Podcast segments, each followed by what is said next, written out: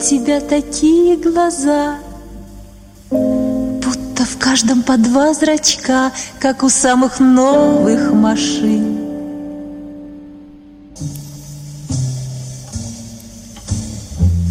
По ночам и шоссе, шоссе Эта песня, дорогие слушатели и слушательницы, называется «У тебя такие глаза». Ее исполняет Майя Кристалинская. Песня эта вышла в 1961 году и была написана для фильма «Человек идет за солнцем», который снял Михаил Калик, а музыку к нему написал Михаил Таривердиев. В 1961 году наша сегодняшняя героиня с Дашей, певица Майя Кристалинская, только-только начинает свой творческий путь, но совсем скоро она станет большой звездой и, в общем-то, одним из главных музыкальных символов 60-х годов. Это подкаст «Советские дивы». Меня зовут Настя Курганская. Меня зовут Даша Черкудинова. Очень люблю эту песню, очень красивая. Да. В подкасте «Советские дивы», друзья, мы рассказываем о жизни женщин 20 века, которые нас впечатлили, поразили, чем-то шокировали или обрадовали. Первый сезон у нас весь целиком был посвящен актрисам, а во втором сезоне мы рассказываем про разных женщин, про балерин, певиц, артисток эстрады, художниц и других важных персон. И делаем мы это в соответствии с э, нашей оптикой женщин из 21 века. Да, я помню, кстати, что вот эта песня была первой песней моей Кристалинской, которую я вообще услышала в своей жизни. Ну, то есть я, возможно, слышала что-то и раньше, но я не знала, кто это поет. Где-то в десятых годах я тогда, может быть, только заканчивала школу или начинала учиться в институте. На эту песню сделал ремикс один модный в то время, значит, московский какой-то музыкант-диджей. И как-то, в общем, знаешь, э, в кругу э, посетителей пикника Афиши эта песня получила новое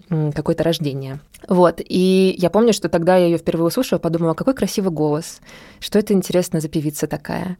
И нагуглила и послушала, и с тех пор на много лет и по сей день моя Кристалинская стала моей большой любовью. Это, в общем-то, одна из моих самых любимых певиц, которые пели когда-то на русском языке. Вообще для меня, честно говоря, очень удивительно, э, как Советский Союз при всей своей репрессивности, да, и вот жесткости, такой косности своей системы, своей идеологии родил так много каких-то необыкновенных художников, необыкновенных произведений культуры и искусства, да, которые вот мы сейчас смотрим или там читаем, или слушаем и думаем, ну как это вообще, как это было возможно? Столько чувства, столько красоты, столько меланхолии или романтики в этом искусстве. И, конечно, оттепельное искусство, оно стоит особняком вот в этой линии, да, потому что очень многие оттепельные фильмы, очень много, очень много из какой-то оттепельной музыки, созданной в Советском Союзе, у меня до сих пор вызывает невероятный трепет. И вот как раз музыка Майи Кристалинской песни, которые она спела, в основном в 60-х годах, это было такое ее звездное время, для меня по-прежнему ну, какая-то загадка, тайна и большое такое произведение искусства. Вот, поэтому мне захотелось сегодня про нее рассказать и поговорить, Даша, с тобой о ней. Она такая героиня очень загадочная, не оставившая никаких мемуаров. Была одна книжка воспоминаний о ней, но написанная журналистам, не ей самой. А вот э, какой-то ее прямой речи практически не осталось. Но, тем не менее, я попыталась посмотреть какие-то документальные фильмы, там немногие про нее на Ютубе, какие-то статьи почитать, ну и, конечно, послушать ее музыку еще раз снова, чтобы что-нибудь тебе такое рассказать про нее. Очень интересно. И нужно сказать еще, что этот выпуск у нас выходит только в аудиоформате. Ну а вот потому что мы будем слушать прекрасный голос нежной моей Кристалинской. Да, кажется. кстати, да. Я думаю, что, может быть, это один из тех немногих выпусков. Вообще мы, конечно, любим видеоформат в этом подкасте с Дашей и жалеем, что не сможем вам показать какие-то фотографии, но мы еще выпустим несколько видеоэпизодов, вы не переживайте, э, если что, если вдруг любите нас на Ютубе смотреть. Но вот именно в этом эпизоде будет очень много музыки, так что, может быть, он даже и выиграет от того, что будет существовать только в аудио. Вот. А фотографии вы сможете всегда посмотреть в нашем телеграм-канале или, может быть, даже в Инстаграме. Подписывайтесь. That's norm, да.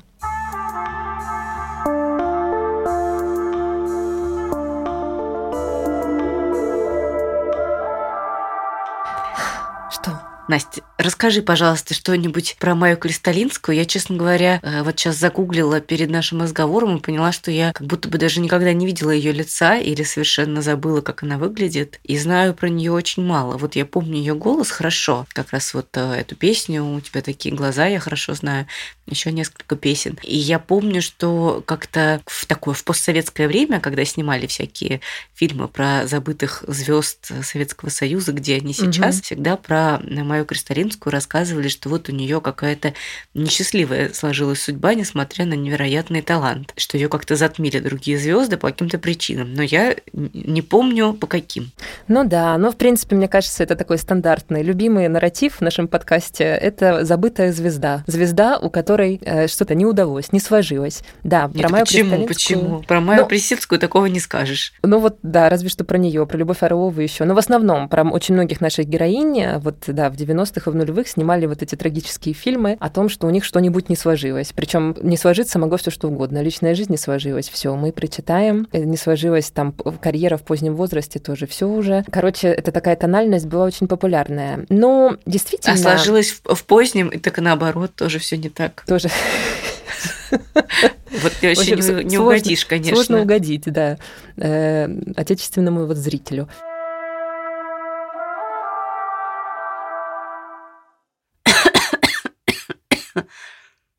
Дорогая Даша, все ли в порядке у тебя? Что такое? Э, попей водички, пожалуйста. Да, ты знаешь, я просто что-то простудилась, потому что в Москве сейчас такая погода межсезонная, и вот эти простудные симптомы все время у меня в нее вылезают и никак не отпускают. И вот я сижу, вроде разговариваю в нос, кашляю и думаю о том, что если бы я была певицей, особенно певицей в Советском Союзе, как наша сегодняшняя героиня, даже не знаю, чем бы я лечилась. Ты знаешь, я думаю, что в основном артисты лечили горло всякими горячими напитками в то время, но так как мы с тобой живем в 21 веке, у нас уже есть продвинутые препараты, например, партнер этого эпизода Рингалин, я тебе хочу про него рассказать. Надеюсь, он тебе поможет. Рингалин – это такой препарат от кашля. Он продается в двух формах – в таблетках для рассасывания и в растворе для приема внутрь. Мне больше нравятся таблетки, мне кажется, это удобнее.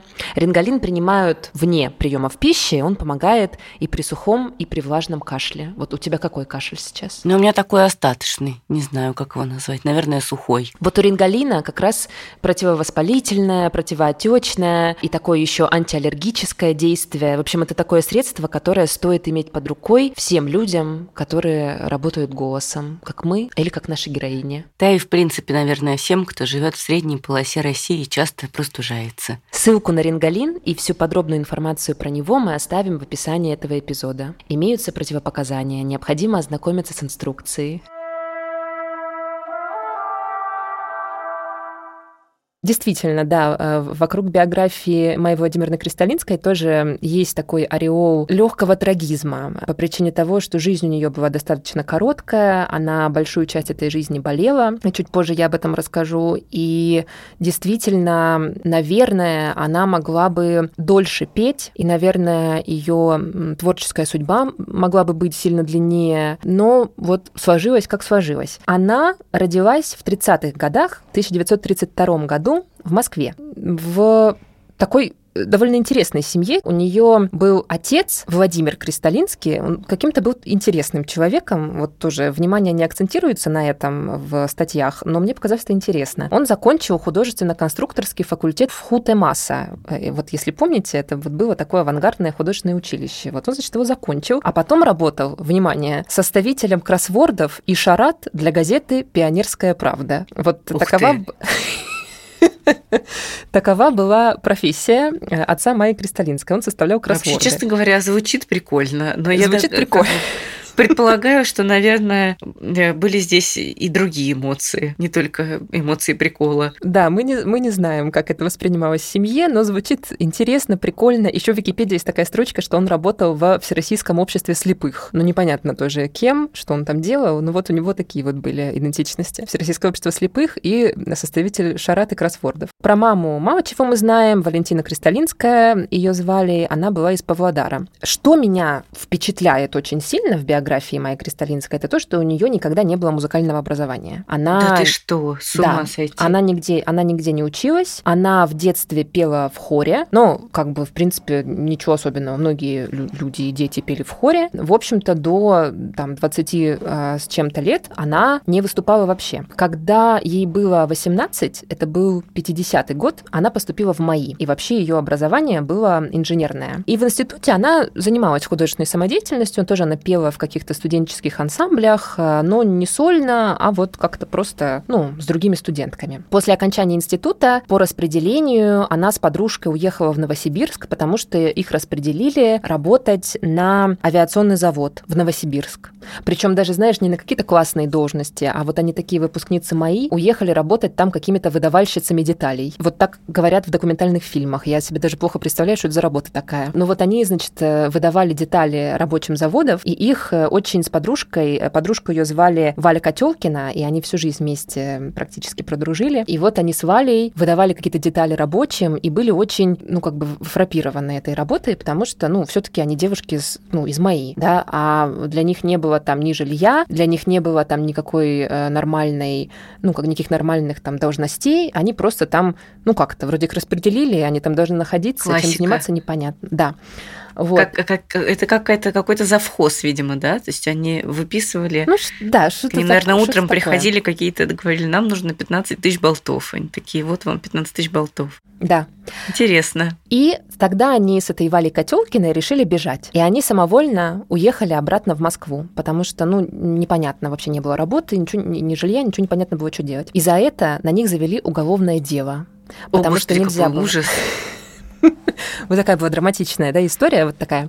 А, Потому что нельзя было в то время, ну, как бы, если уж тебя Союз э, бесплатно выучил, да, дал тебе бесплатное образование, то ты должен был потом по распределению несколько лет пахать на этой работе, потому что, ну, вот такой э, общественный договор. А они самовольно э, эти правила нарушили, и, значит, на них завели дела. Ну, вроде как какие-то связи институтские помогли, ну, как всегда, да, вот в нашей стране какие-то Пожалели связи. девчонок. Да, что-то там, э, Какой-то общем, доброжелательный сексизм произошел, да, там, там, там вступился, за нее вступился какой-то ее научрук э, маишный, и куда-то там позвонил в какую-то контору, и э, потихонечку это дело спустили на тормоза. И дальше она поступила работать в конструкторское бюро уже в Москве. Конструкторское бюро Яковлева. Это было в то время, ну, такое, в принципе, достаточно престижное место для инженеров. И вот какое-то время, вот ей все еще 20 с небольшим лет, она там работала. И вот э, во время работы в этом конструкторском бюро она уже стала снова, она вернулась к самодеятельности и стала петь, э, ну, вот в каких-то студенческих разных, ну, принимать участие в каких-то студенческих разных концертах. И вот в это время ее на каком-то концертике приметил такой дирижер и композитор Юрий Саульский. И он ее позвал выступать в ансамбль «Первые шаги». Мгм. Значит, что тогда происходит? Вот этот ансамбль «Первые шаги» — это конец 50-х. 57 год, то есть ей, получается, около 25 лет. Она начинает петь. Какая, э, значит, атмосфера в это время? Недавно умер Сталин, помним, да? В 53-м, идет оттепель. И в Советском Союзе снова становится, в общем-то, таким достаточно популярным явлением джаз, который э, вообще вот как бы советский джаз, да, что за концепция такая? Я пыталась немножко почитать об этом, потому что э, вот в конце 50-х Майя Кристалинская, до того, как она стала записывать э, вот эти шлягеры для кинофильмов, э, благодаря которым, в первую очередь благодаря песне «Нежность», про которую мы поговорим еще, ну и благодаря другим песням она стала знаменитой на весь Союз, так вот, до этого, в конце 50-х, она а, выступала с несколькими джазовыми ансамблями. Например, были такие джаз-оркестры Эдди Рознера и Олега Лунстрима. Это все были люди вот с такими именами, да, интересными, но они вот а, работали в Советском Союзе, и они играли джаз. Вот а с джазом была такая история, что он-то, в принципе, а, стал достаточно популярным в довоенное время в Союзе. И вот Леонид Утесов, например, да, известный такой тоже э, советский исполнитель эстрадный, он, в общем-то, тоже был популяризатором такой э, советской вариации джаза. А потом, в конце 40-х, началась борьба э, с космополитизмом, и э, джаз стали как бы, ну, отменять. Ну, в общем, что за джаз? Как бы американская Сегодня он музыка. играет джаз, а завтра родину продаст. Мы помним такое, да. Да. Именно так. Вот. А после смерти Сталина и с началом оттепели джаз снова стал, ну, в принципе, таким э, относительно популярным жанром. А, и вот в 1957 году случился вот этот вот знаменитый Московский международный фестиваль молодежи и студентов. Это такое было очень знаковое событие, когда э, в Советский Союз съехалось огромное количество иностранцев, огромное количество иностранных разных студентов, там всяких туристов и персон, которые вообще-то испокон веков по улицам советским не ходили. Ну вот с 20-х там примерно годов, с 30-х угу. они вот не ходили. И все, значит, а, чтобы а, кстати, там... Да. В Москве целую улицу назвали проспект Мира в честь этого фестиваля молодежи. Кстати, я не знала. Вот. Вот как. Да, и вот э, если, может быть, тоже... Потому вы... что они ходили, э, потому что они шли по ней какой-то демонстрации, ну, видимо, я не знаю, что из аэропорта, от гостиницы какой-то, до самого Кремля у них было такое, такое шествие по проспекту Мира. Да, и вот если вы помните в фильме «Карнавальная ночь», например, ну, уж я не знаю, помните вы или нет, вообще видели ли вы его, но вот я помню, что э, как раз мы о нем рассказывали в эпизоде про Людмилу Гурченко, и вот там как раз тоже, там по сюжету как раз тоже происходит подготовка к такой сборной солянке, сборному концерту самодеятельности, и там тоже вот ансамбль играет джаз. Типа это как бы было популярно в то время. Вот. И вот, в общем, случается этот фестиваль молодежи и студентов, и на нем как раз выступает Майя Кристалинская вот с этим ансамблем «Первые шаги». И она становится лауреаткой, то есть ей дают там приз.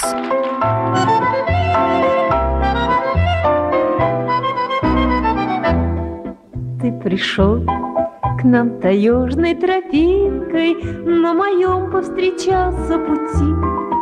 Ты меня называл бирюсинкой Все грозил на медведя пойти.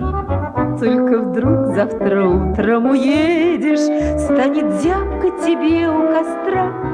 Может, ты и пойдешь на медведя Да боишься в тайге комара. Ты не в это время ее замечают. Там, значит, тоже присутствуют разные там дирижеры, вот эти все, э, какие-то композиторы, и они такие обращают внимание. Действительно, какая-то талантливая молодая девушка, э, скромненькая, в таком скромном костюмчике. Она всегда выступала в таких достаточно закрытых э, платьях, элегантных достаточно. Такой вот своей фирменной короткой стрижкой, темными волосами, очень приятным тембром голоса. И такая вот она, знаете, у нее была достаточно такая отличительная действительно манера исполнения. Она, во-первых, всегда очень ярко интонировала, и всегда она так вот подчеркивала разные фразочки в песнях. А во-вторых, у нее была такая очень нежная, доверительная манера, такая очень мягкая, очень такая не... Вообще, на самом деле, я большая поклонница советской вокальной школы. Я очень люблю, как вот пели в Советском Союзе многие эстрадные артисты. Всегда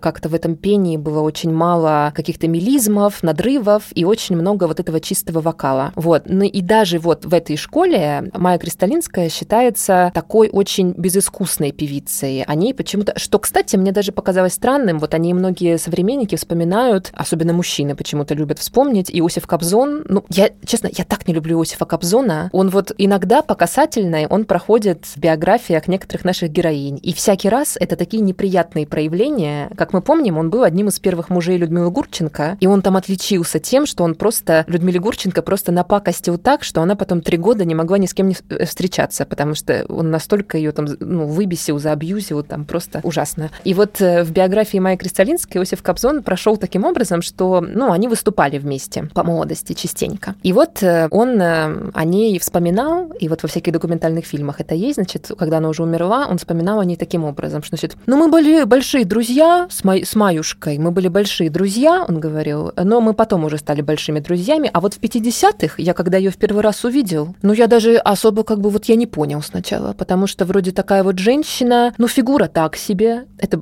первое, что он сообщает о ней. Интересно. Фигура так себе, внешность скромненькая, поет, ну, как-то вроде тоже, ну, без выдающихся вокальных данных. Но потом, конечно, она вошла э, на сцену, улыбнулась, э, я увидел ее обаяние, я увидел ее шарм, и тогда уже я все понял. А вот, да, вот ага. пока она на сцену не вошла, а я, этого не, не, я не понял. Да. В ней было очень много искренности, в ней было очень много теплоты, сердечности, что ее сближало со всеми слушателями. В общем, вот такую вот характеристику дал этот легендарный мужчина. Интересно. Эм, да, то есть они вот вспоминали иногда современники, как вроде такой певицы. Роберт Рождественский говорил, что у нее маленький голос, но большой, что-то там большой, большой, большой, большой шарм или что-то такое. Ну, в общем, смысл был такой, что вот голос у нее типа такой, как будто бы не выдающийся. Хотя я, когда слушаю ее и смотрю ее записи, я не понимаю, почему они так говорили. Ну, не, не знаю, что это значит. Тем не менее, она... Ну, наверное, там у нее, знаешь, не 108 октав, а только 8, условно говоря. Ну, может. А у Иосифа Кобзона сколько октав? Честно говоря, вот, вот уж кто-кто, мне кажется, посредственным певцом, так это... Ну, ладно. Ну, ладно. Вот, да. И, в общем, они заговорили, как о такой очень проникновенной, а, душевной исполнительнице со своим шармом, со своей интонацией, вот с этим таким вот очень проникновенным женским обаянием, таким вот очень романтическим, да. Она была действительно тоже такая э, героиня, очень в духе оттепели, очень такая вот нежная, э, женственная и романтическая. Там, где сосны, где дом родной, Есть озера водой. Ты не печалься, ты не прощайся, Все впереди у нас с тобой. Ты не печалься, ты не прощайся, Все впереди у нас с тобой. Пусть кукушка молчит опять.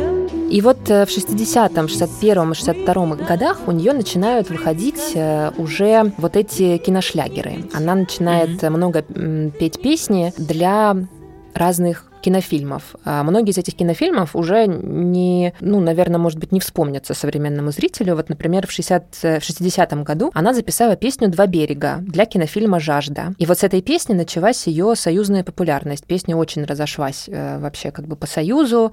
Очень много пластинок, там несколько миллионов пластинок купили записью этой песни.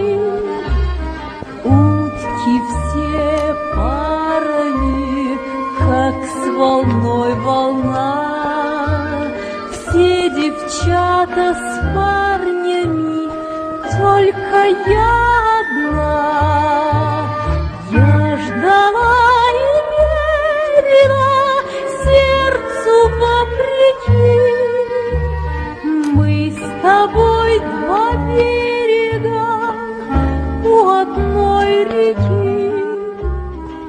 У одной реки, да-да-да-да-да. Я ждала и верила, сердце вопреки. Сердце Я хорошо вопреки. ее знаю. Вот это Я даже не песенка. знала, честно говоря, что она из кинофильма. И она, видимо, специально для него написана, да? Да, она была специально для него написана. И, Интересно. э, а видишь, вот это так часто. Потом э, в 62 году а, вышел вот этот фильм «Человек идет за солнцем», и вот э, там была вот эта потрясающая джазовая вещь «У тебя такие глаза», которая, ну, она и сейчас звучит как какая-то песня из другого мира. Мне кажется, это могла бы быть песня, которая звучит в сериале «Твин Пикс», честно говоря. И там особенно вот если смотреть ее в контексте этого фильма, тоже такого авангардного достаточно, там ребенок ходит и вот такими огромными глазами смотрит на мир. Вот, интересно. И в 60 тоже первом или 62-м, в 61-м еще она спела песню для фильма «Карьера» Димы Горина, тоже сейчас уже никто особо не знает этот фильм, она спела песню «А снег идет». А снег идет, Ой, а снег идет. Да, А снег идет, а снег идет, И все вокруг чего-то ждет. Под этот снег, под тихий снег, Хочу сказать при всех. Вот видишь, получается, что фильмы как бы не пережили, а песни очень даже пережили. Мы даже не знаем, что они из кинофильмов.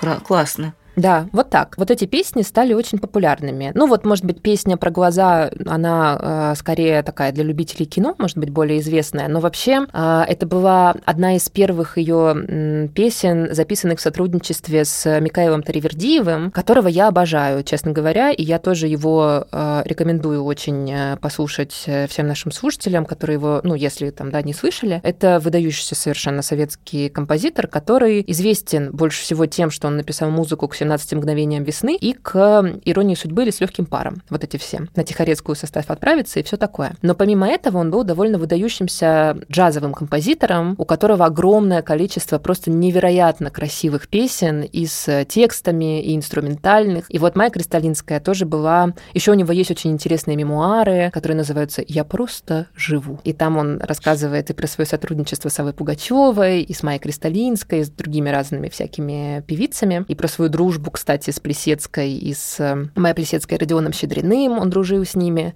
Ну, в общем, интересный очень музыкант, э, классно действительно. И вот у него тоже было много вещей в соавторстве с Майей. Вот он писал песни, и Майя Кристалинская кое-что пела. И это, это потрясающая всегда музыка, потрясающие песни, очень, очень красивые. И здесь... А, проис... а можно вопрос? Да. Вопрос. Давай. А вот когда люди покупали тогда пластинки, например, или слушали по радио, они понимали, что это поет Майя Кристалинская? То есть она для них как-то персонифицировалась как э, вот человек? Или это просто был какой-то очень красивый голос? Она персонифицировалась благодаря телевидению во многом. В начале 60-х начинается вот эта эра музыкального эстрадного телевидения. Например, запускается такая небезызвестная российскому человеку программа, как «Голубой огонек». И вот О. на этом голубом...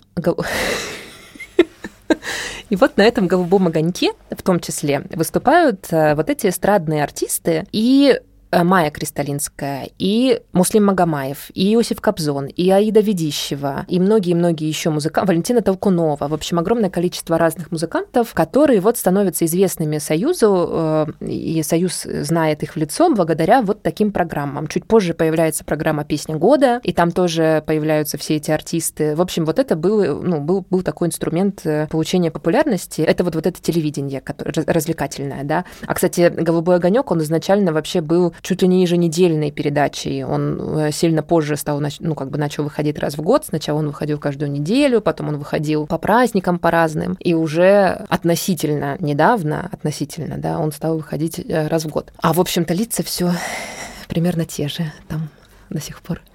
Ну, ну кто, кто выжил.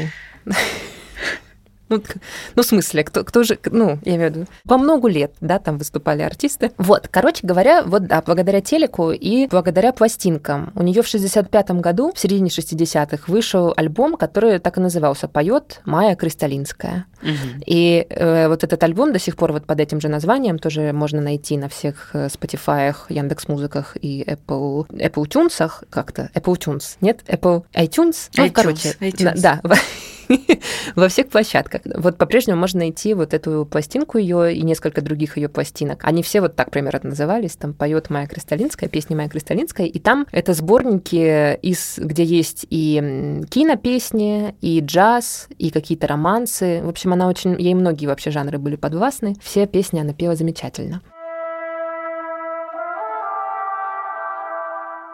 Где-то в возрасте 29 лет когда она входит вот в этот э, зенит своей вот такой эстрадной популярности, она заболевает. Однажды на гастролях ей становится очень плохо. Она сначала болеет ангиной, у нее поднимается температура, а потом становится понятно, что кажется, это не просто ангина, потому что на шее у нее появляется опухоль. Mm. И, ну, такие э, маленькие шарики. И э, она едет в больницу, ну, сдает разные там э, анализы, проходит процедуры и узнает, что у нее онкология. Mm-hmm. А, и в 29 лет она заболевает раком лимфатических узлов, лимфогранулематоз это называется, еще или лимфома Ходжкина. Вот с этого времени, с 29 лет, она ее так до конца не отпускает, до конца ее жизни, эта болезнь. Майя Кристалинская проходит лучевую терапию, облучение, она, ну, достаточно тяжелое лечение она проходила, вышла в ремиссию, но вот с тех пор, с момента этого лечения, с 30 лет и всю дальнейшую свою карьеру, она выходила на сцену только в косынках, которые она повязывала на шею, потому что на шее у нее остался ожог от лучевой терапии, и она очень стеснялась его, и на всех своих выступлениях, вот все, что можно увидеть на Ютубе, она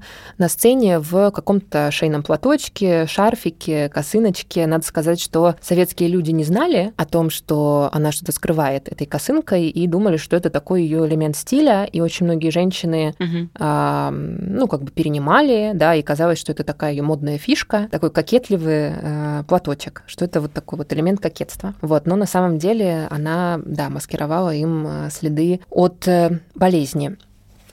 Тем не менее, все вот эти годы, в середине 60-х, такие самые, ну, там, важные, да, в ее карьере, она продолжала выступать, она ездила на концерты, она записывала песни, потому что, ну, это то, что помогало ей справляться. Надо сказать, что это было еще такое время для нее нестабильности в личной жизни. У нее не было в то время рядом какого-то надежного мужчины, который бы как-то мог бы ее там поддерживать. Вот, и, ну, в общем, такое было действительно время трудное. Она справилась с этой болезнью в тот момент и вышла вышла в ремиссию. Вот. А в 66 году случается, ну, может быть, самое важное событие, или там одно из самых важных уж точно событий в ее карьере. Она записывает песню «Нежность» Александры Пахмутовой и Николая Добронравова. Знаешь, что меня потрясло? Ну, это, я не знаю, это не факт, что это войдет, конечно, в подкаст. Меня потрясло, что Александра Пахмутова и Николай Добронравов до сих пор живы. И им, они как, э, они как британская королева и принц Филипп. Им 93 и 94 года. Представляешь? Это тоже люди поразительные, удивительные. Я, ну,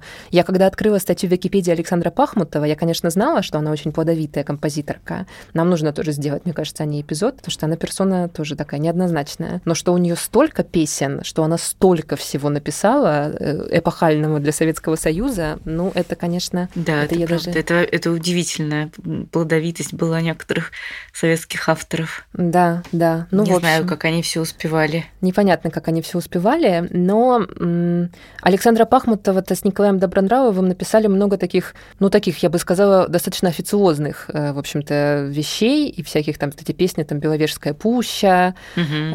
«Команда молодости нашей», такие, которые стали какими-то такими даже неофициальными гимнами, да? Гимнами, угу. да.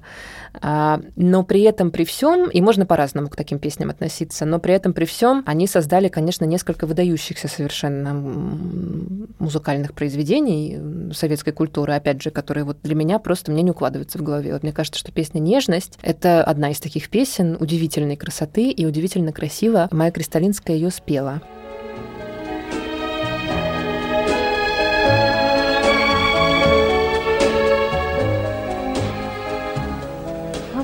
Опустела без тебя земля, Как мне несколько часов прожить, Как же падает листва в садах, и куда-то все спешат такси, Только пусто на земле одной без тебя,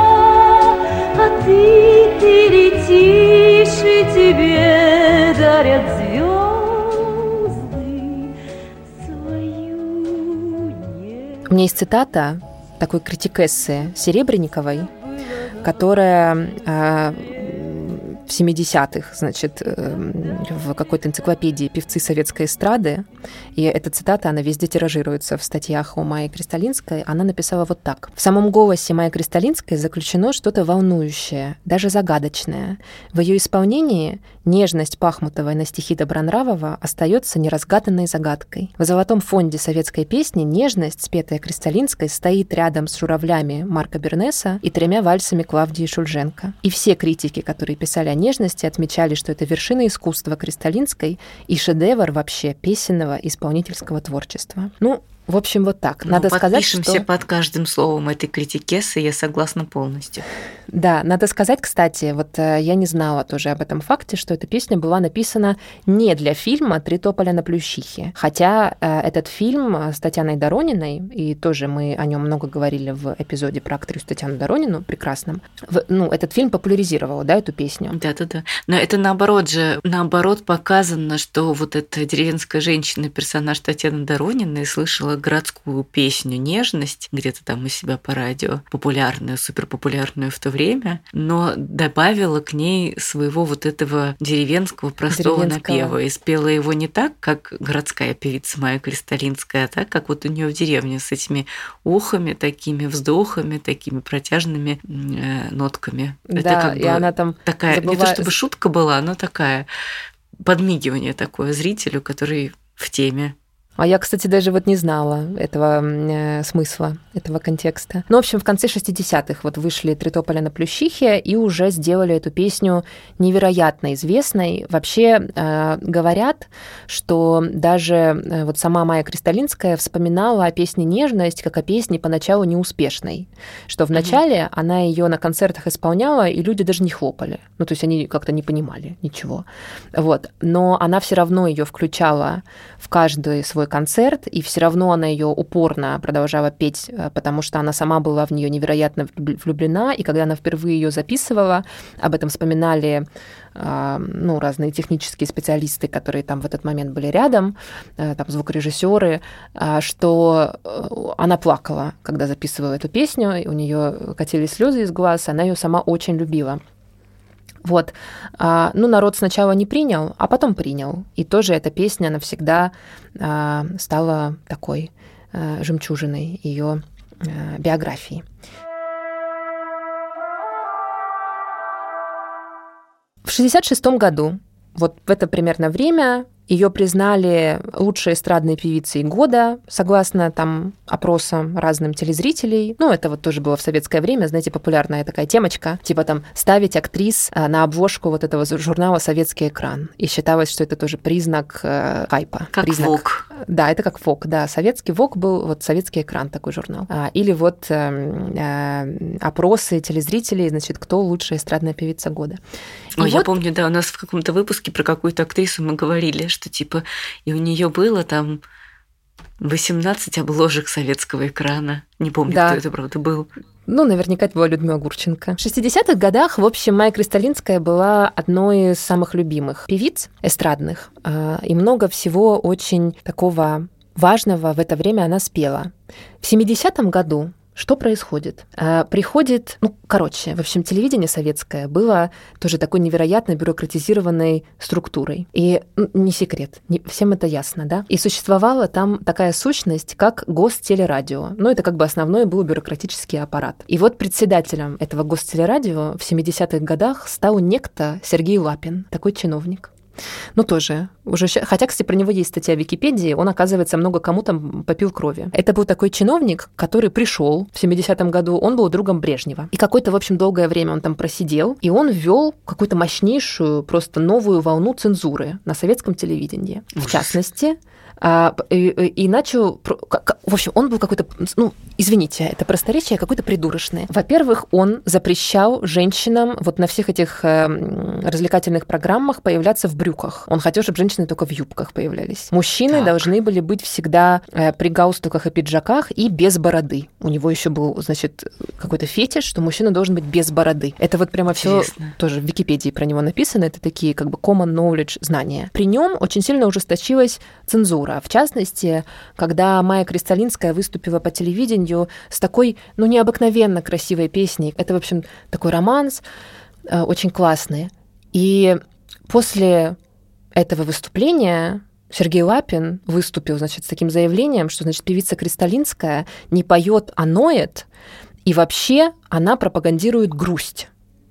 Э, значит, а пропагандировать грусть для советских слушателей и зрителей это неправильно. Это какой-то вот э, пропаганда упадничества. В нашем городе дождь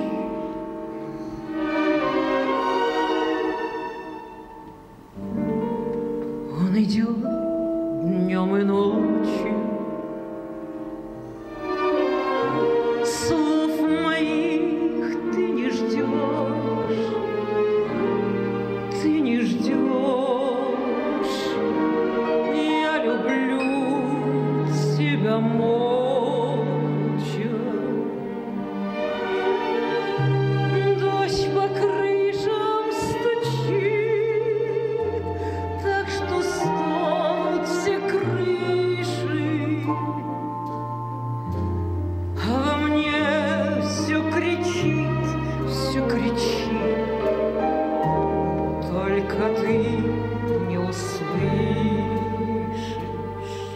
И вот буквально после вот этой цитаты, да, э, про пропаганду грусти, ее убрали с телевидения.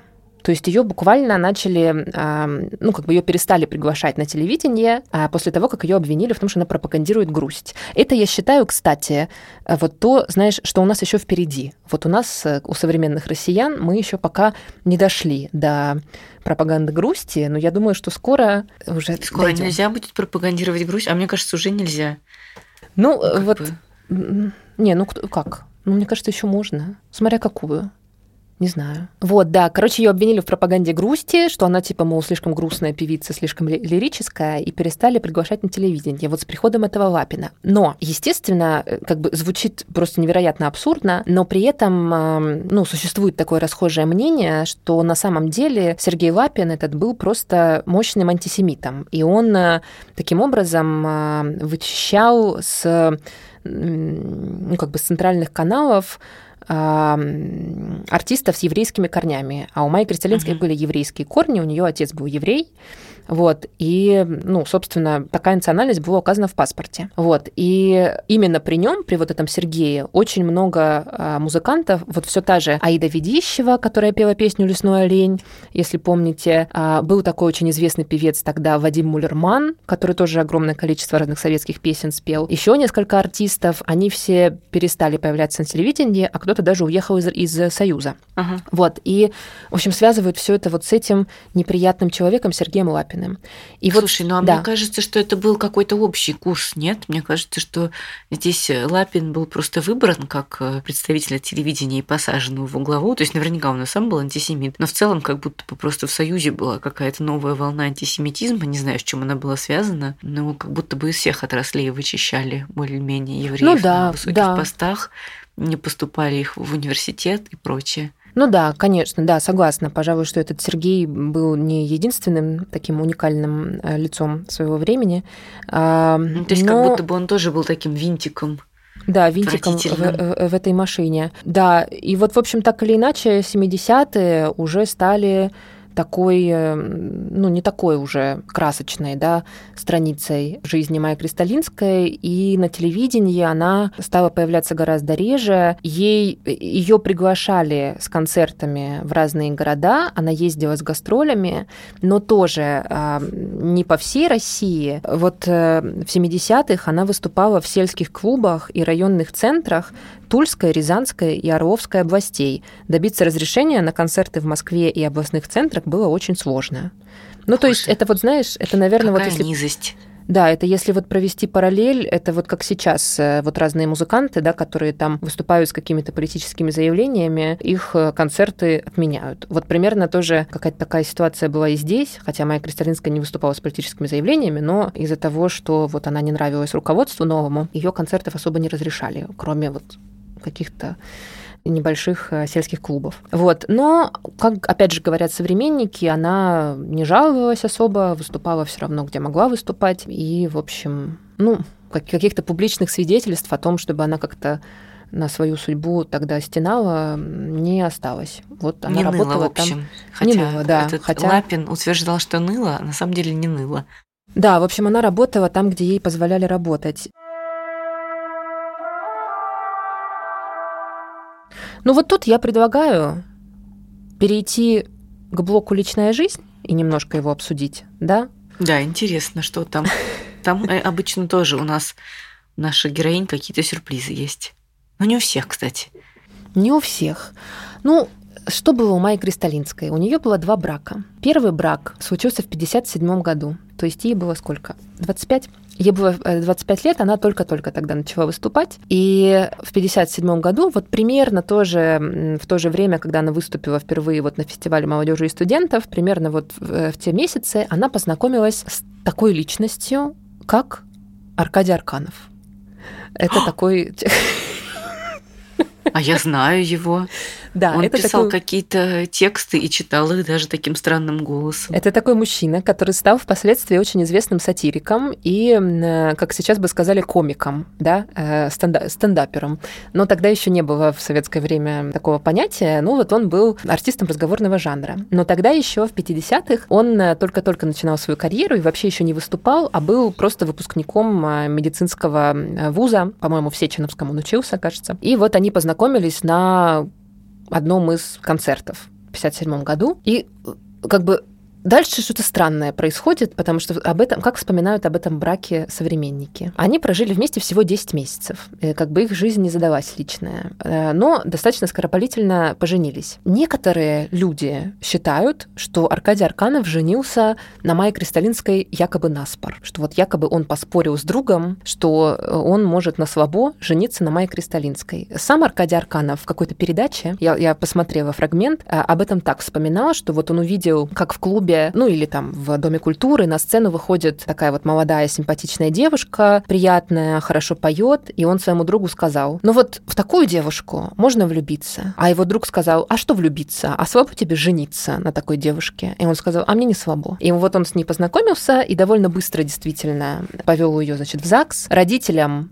Аркадия Арканова Майя Кристалинская не понравилась, родителям Майи Кристалинской Аркадий Арканов не понравился. Но вот они друг другу понравились в тот момент, съехались, и достаточно быстро стало понятно, что действительно как-то вот не ладится, и характеры достаточно разные. И вот mm-hmm. уже меньше чем через год вот тоже была история, я запомнила. Значит, Аркадий Арканов пошел на какие-то выборы. А я не знаю даже, что это были за выборы. Ну, в общем, там выбирали каких-то депутатов куда-то там. И он пошел на выборы. И Майя Кристалинская ему сказала, когда вернешься? Он сказал, а я не вернусь. И все. И ушел. И действительно больше не вернулся и бросил ее. Вот. И э, вот а сколько ему лет было? Тоже там где-то около Ну да, он тоже, он, он, он тоже 30-х или 20-х годов. Ну, в общем, он был молодой Очень интересно. тогда. Это тоже был его, ну, это, это был как, его первый это брак. какой-то дух 60-х. Ты знаешь, вот мне кажется, вот эти фильмы, э, там, Шпаликова и так далее, они вот пропитаны какими-то такими тоже вайбами, такими загадочными, когда угу. люди как бы сходятся, женятся, потому что чувства захватили, потому что надо как-то приличие соблюсти, а потом друг с другом не разговаривают и только презрительно смотрят друг на друга. Вот, так, вот такие какие-то. И, и ходят ночью под дождем. Да-да-да. Вот а потом в один прекрасный такая день... романтика. Романтика в страдания. В один прекрасный день мужчина встает и говорит: Я пошел, и я не вернусь. И все. Ну, я знаю нескольких людей, которые вот из моих знакомых, которые так с работы увольнялись. А я знаю, вообще... а у меня, а у меня даже были мужчины, которые в 21 веке так поступали со мной. Вообще у меня папа так не... поступил, если честно. Вот ровно так. Он просто пришел, сказал, сори, вот ключи, я больше не приду и ушел. Интересно тоже было. Ну вот такая. Но это не будем традиция. включать в подкаст. Не, ну вот а что, такая традиция мужская. Что-то, что-то созрело внутри, да. Что-то. Созрело и оборвалось. Да, вот так и у Аркадия Арканова тоже созрело и оборвалось. А, а Майя Владимировна Кристалинская осталась. Э, и она, э, как вспоминают ну, опять же, как вспоминают современники, она переживала тяжелое это расставание, и какое-то время ни с кем не была больше. Ну, как бы у нее не было ни, э, какого-то другого, ну, в общем, кавалера. Поклонника. Да. И, ну, вообще каких-то новых отношений долго у нее не было. После этого она ушла в работу с головой, в музыку, она пела. Вообще, надо сказать, вот тоже важная вещь, которую я хотела отметить, мне кажется, что музыка Майи Кристалинской, я довольно много слушала ее песен, и мне кажется, что, конечно, основная тема ее лирической героини героини это вот это вот ожидание возлюбленного, который куда-то там пошел, ушел, исчез, на пропал выборы. на выборы. А он реально ушел на выборы. Да. Я причем, как, как, на какие выборы он ушел в 57 году, даже непонятно. Что, что он выбирал? Нет, ну, там были какие-то формальные выборы в Советском Союзе. Наша ну, что, формально да, демократическая там, была страна. Было. Да. Ну, короче, мужчинам только дай повод, чтобы уйти. Вот будет повод выборы в социалистическом государстве, они и на выборы пойдут и не вернутся. В общем, извините, друзья, за, этот, за эту минутку. Ну, сплетничаем. Я надеюсь, вы любите, да, тоже посплетничать Минутка мизан... мизандрии в нашем подкасте, традиционная. В каждом подкасте. Да.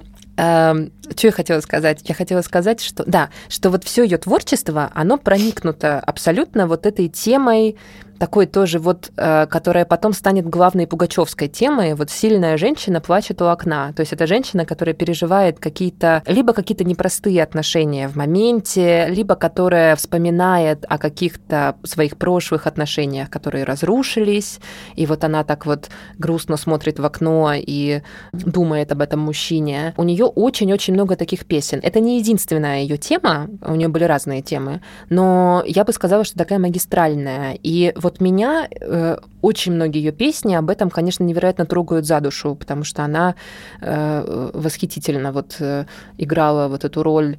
Э, знаешь, вот это такая вот советская героиня, которая без надрыва вспоминает о мужчине, который ее когда-то бросил или который вот как-то без объяснений куда-то исчез, и она как бы его ждет, но она ждет без драмы, да, то есть она ага. не не названивает ему, она вот просто ждет без без эмоций. Это вот тоже а такой вот образ, интересно. который и советские актрисы многие в фильмах типа «Пять вечеров» вот э, воплощали. Вот у Кристалинской это было в песне.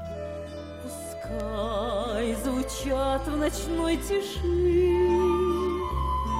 проникнув будто бы разведка в спокойный мир моей души и далекие зорницы все ближе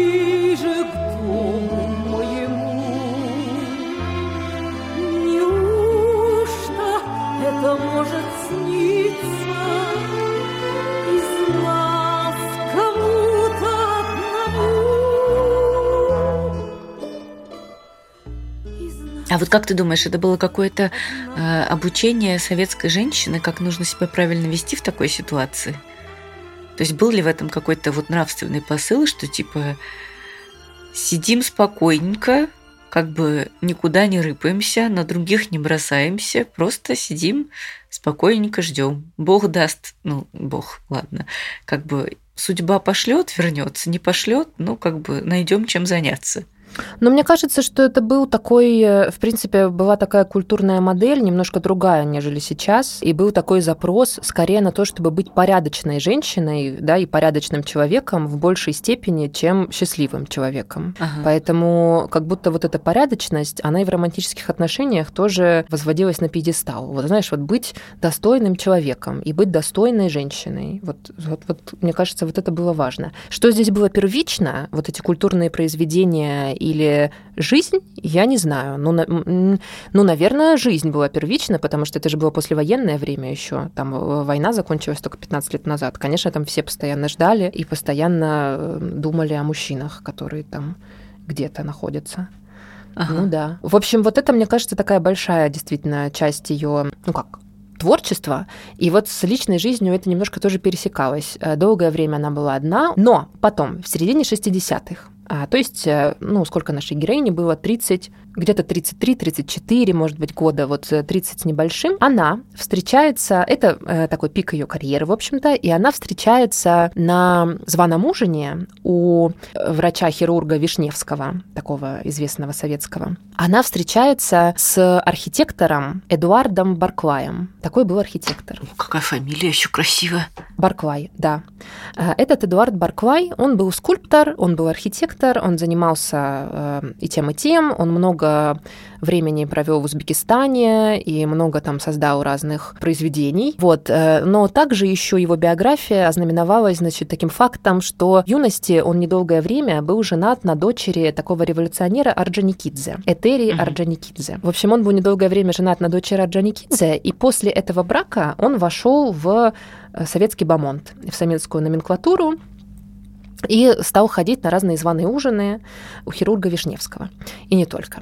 И вот там он познакомился с Майей Владимировной и мощно сразу влюбился в нее. Он стал за ней ухаживать, и он весь вечер уже тогда на этом званом ужине там глаз не отводил, за ней ходил. И потом тоже. И, в общем, как-то вот все вспоминают, что он ее сразу очень сильно полюбил, и уже вот плохо себя, как другие мужчины, вообще с ней не вел. И довольно быстро, через несколько месяцев, они расписались, и это был ее последний брак, последняя любовь уже уже. Они прожили вместе 19 лет до смерти и Майи Владимировны, и Эдуарда Барклая. И все вспоминают об этом так, что он э, ну, вплоть до того, что даже некоторые говорят, что вот он продлил ей жизнь своей любовью, потому что он очень за ней следил, а он ее возил все время там в санатории, очень следил за тем, чтобы она не перетруждалась, э, и, в общем, всячески там за ней ухаживал. Ой, как приятно, вот. особенно когда кто-то следит за тем, чтобы ты не перетруждалась. Да, Это важно. Да, в общем, а, ну тут мы не, как бы свечки не держали, но вот все воспоминания, которые есть в интернете, они все про то, что он был хорошим мужем, и он как-то о ней очень заботился и очень ее любил. Но Но, к сожалению, он тоже был не очень здоровым человеком, у него был сахарный диабет, и в 1984 году а, ему достаточно резко стало плохо, они собирались в отпуск, ему стало плохо, он потерял сознание и спустя несколько дней умер. Это было в июне, ага. в середине июня, 15 а, июня, и ровно через год, 19 июня, умерла а, Майя Владимировна. С ума и, сойти. Вот это любовь. Да, причем даже в некоторых документальных фильмах вообще говорится, что они умерли в один день, просто с разницей в один год. Но я не нашла все-таки подтверждения этому факту, и в каких-то статьях про Эдуарда Барклая стоит все-таки дата 15 июня, поэтому все-таки какая-то не, несколько дней разницы были. Но, в общем, да, ровно спустя год ее тоже не стало, и считается, что ее, ну, вот так подкосила именно смерть мужа. Она как-то угу. перестала следить за здоровьем, она, ну, как бы перестала там ходить на процедуры, проверяться, и, в общем, ее болезнь, э, ну, ее болезнь вернулась просто. Mm-hmm. Вот, и вот спустя год ее не стало. Совсем молодая, получается, она. Да, ей было всего 53 года. Она бы, конечно, могла бы прожить э, сильно-сильно дольше. В общем, вскоре после смерти моей Кристалинской вышел такой советский документальный фильм, который назывался «Эхо нашей юности», где вот разные друзья и современники от Иосифа Кобзона до э, Роберта Рождественского, Александры Пахмутовой вспоминают как раз э, Майю Владимировну, и в том числе э, там берут интервью у летчиков и космонавтов, которые вспоминают они тоже как о символе, таком культурном символе, в том числе советской космонавтики, потому что космонавты обожали песню «Нежность», Э, очень ее любили. И она тоже там выступала все время на всяких концертах, э, посвященных Дню космонавтики и все такое. Вот, в общем, э, это такой очень милый, такой очень неторопливый, вот знаете, как все советское телевидение, такой очень медитативный, спокойный фильм, где люди очень медленно говорят, какие-то синхроны такие медленные, там показывают, там, как листва падает, там, под музыку, вот что-нибудь такое. И вот там я все вспоминают... такое, если честно. Все время такое смотрю. Вчера я тоже получила удовольствие. Вот, и как раз Александра Пахмутова там э, говорит э, о Майе Владимировне как о э, певице, э, очень любимой людьми и любимой композиторами. Э, ее действительно вот и как ну, не часто такое у нас бывает, тоже в нашей, э, среди наших героинь не часто встречаются вот такие героини, о которых все говорили и все вспоминали с такой любовью и с таким теплом как о ней. Э, все отмечали ее человечность, все отмечали, что она была очень светлой, что она была очень доброй и абсолютно была похожа на героиню своих песен, вот эту проникновенную, теплую женщину э, большого сердца. И вот Александра Пахмутова как раз там тоже так о ней говорит и говорит о том, что, конечно, э, к сожалению, многие песни она не успела спеть, многие песни ей не успели написать, и это большая потеря и такая большая трагедия а, советской эстрады, что не все было создано, не, не, не все было написано для Майи Кристалинской. Потому что э, в ее даровании, помимо музыкальности, глубины, была э, какая-то очень искренняя и очень глубокая и настоящая, неприкрашенная трагедийность дарования. Эта черта, по-моему, крайне редкая. Я просто вот, ни одной из наших певиц я э, не знаю это в такой степени. Вот именно трагедийность, вот эта трагедийная героиня. И вот э, как это э, часто и страшно бывает в жизни, не хватило года, месяца, недели, дня, чтобы написать такую песню, а ей, чтобы ее спеть. Ну, в целом хорошая, мне кажется, история. Какая-то такая добрая. Ну, вот, конечно, неприятно, что был вот этот мерзкий человек, который как-то ее профессионально как... угнетал. А, Лапин этот, ну да. Да. Но с другой стороны, я так понимаю, что она как раз в то время встретила мужа своего второго, и у нее как-то в личной жизни, да, Да, наладилось. да, вот она как раз э, на пике своей вот этой карьеры, когда она спела, ну как раз вот примерно в период, когда она записала «Нежность», она вот и встретила Эдуарда Барклая, и дальше вот следующие 20 лет с ним она достаточно счастлива, 19, достаточно счастливо прожила. Ну, опять же, как говорят, Эм, мы можем только надеяться на это на самом деле, потому что хотя бы такая вот была отрада. Да. Детей тоже у них никогда не было, но мы не знаем. Я никаких не нашла воспоминаний, никаких не нашла комментариев по поводу того, э, как она себя чувствовала на этот счет, чувствовала ли что-то. Я подозреваю, что это, наверное, было связано со здоровьем, да, из-за того, что Ну да, а, наверное, из-за того, что онкология в таком раннем возрасте у нее появилась. Да, и я думаю, что леч- было нельзя. Да, я думаю, что лечение, конечно, было полвека назад совсем другим, не тем, что сейчас. Сейчас, в принципе, люди э, часто рожают еще детей а, после такого лечения. Тогда, конечно, наверное, все было сильно сложнее. Вот. И я очень рада все равно, что моя Кристалинская спела столько замечательных песен, которые, мне кажется, и по сей день звучат как какая-то симфония красоты. И спасибо ей Да. большое за это. Спасибо ей большое. Но я призываю, конечно, из сегодняшнего дня смотреть на такие творческие биографии людей, у которых есть не менее трех великих песен, а на самом Не деле даже менее, более, а вообще-то более, несколько альбомов, да. как на все-таки творчески успешные биографии. Да. Все-таки это Да. мощно. Это мощно.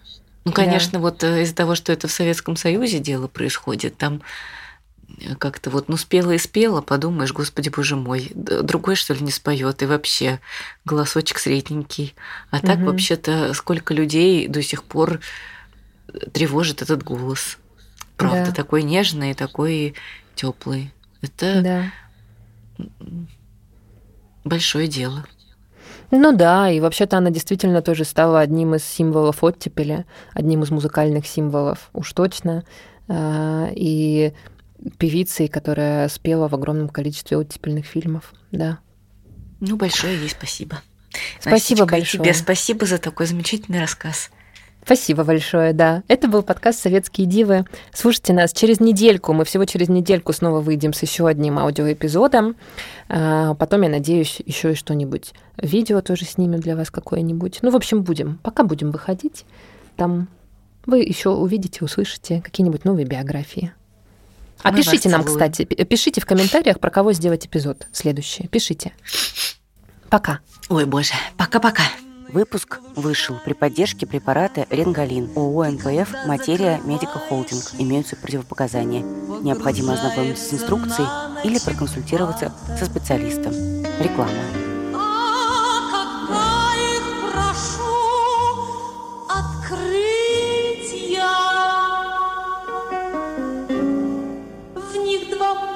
Полюса голубых. В миг открытия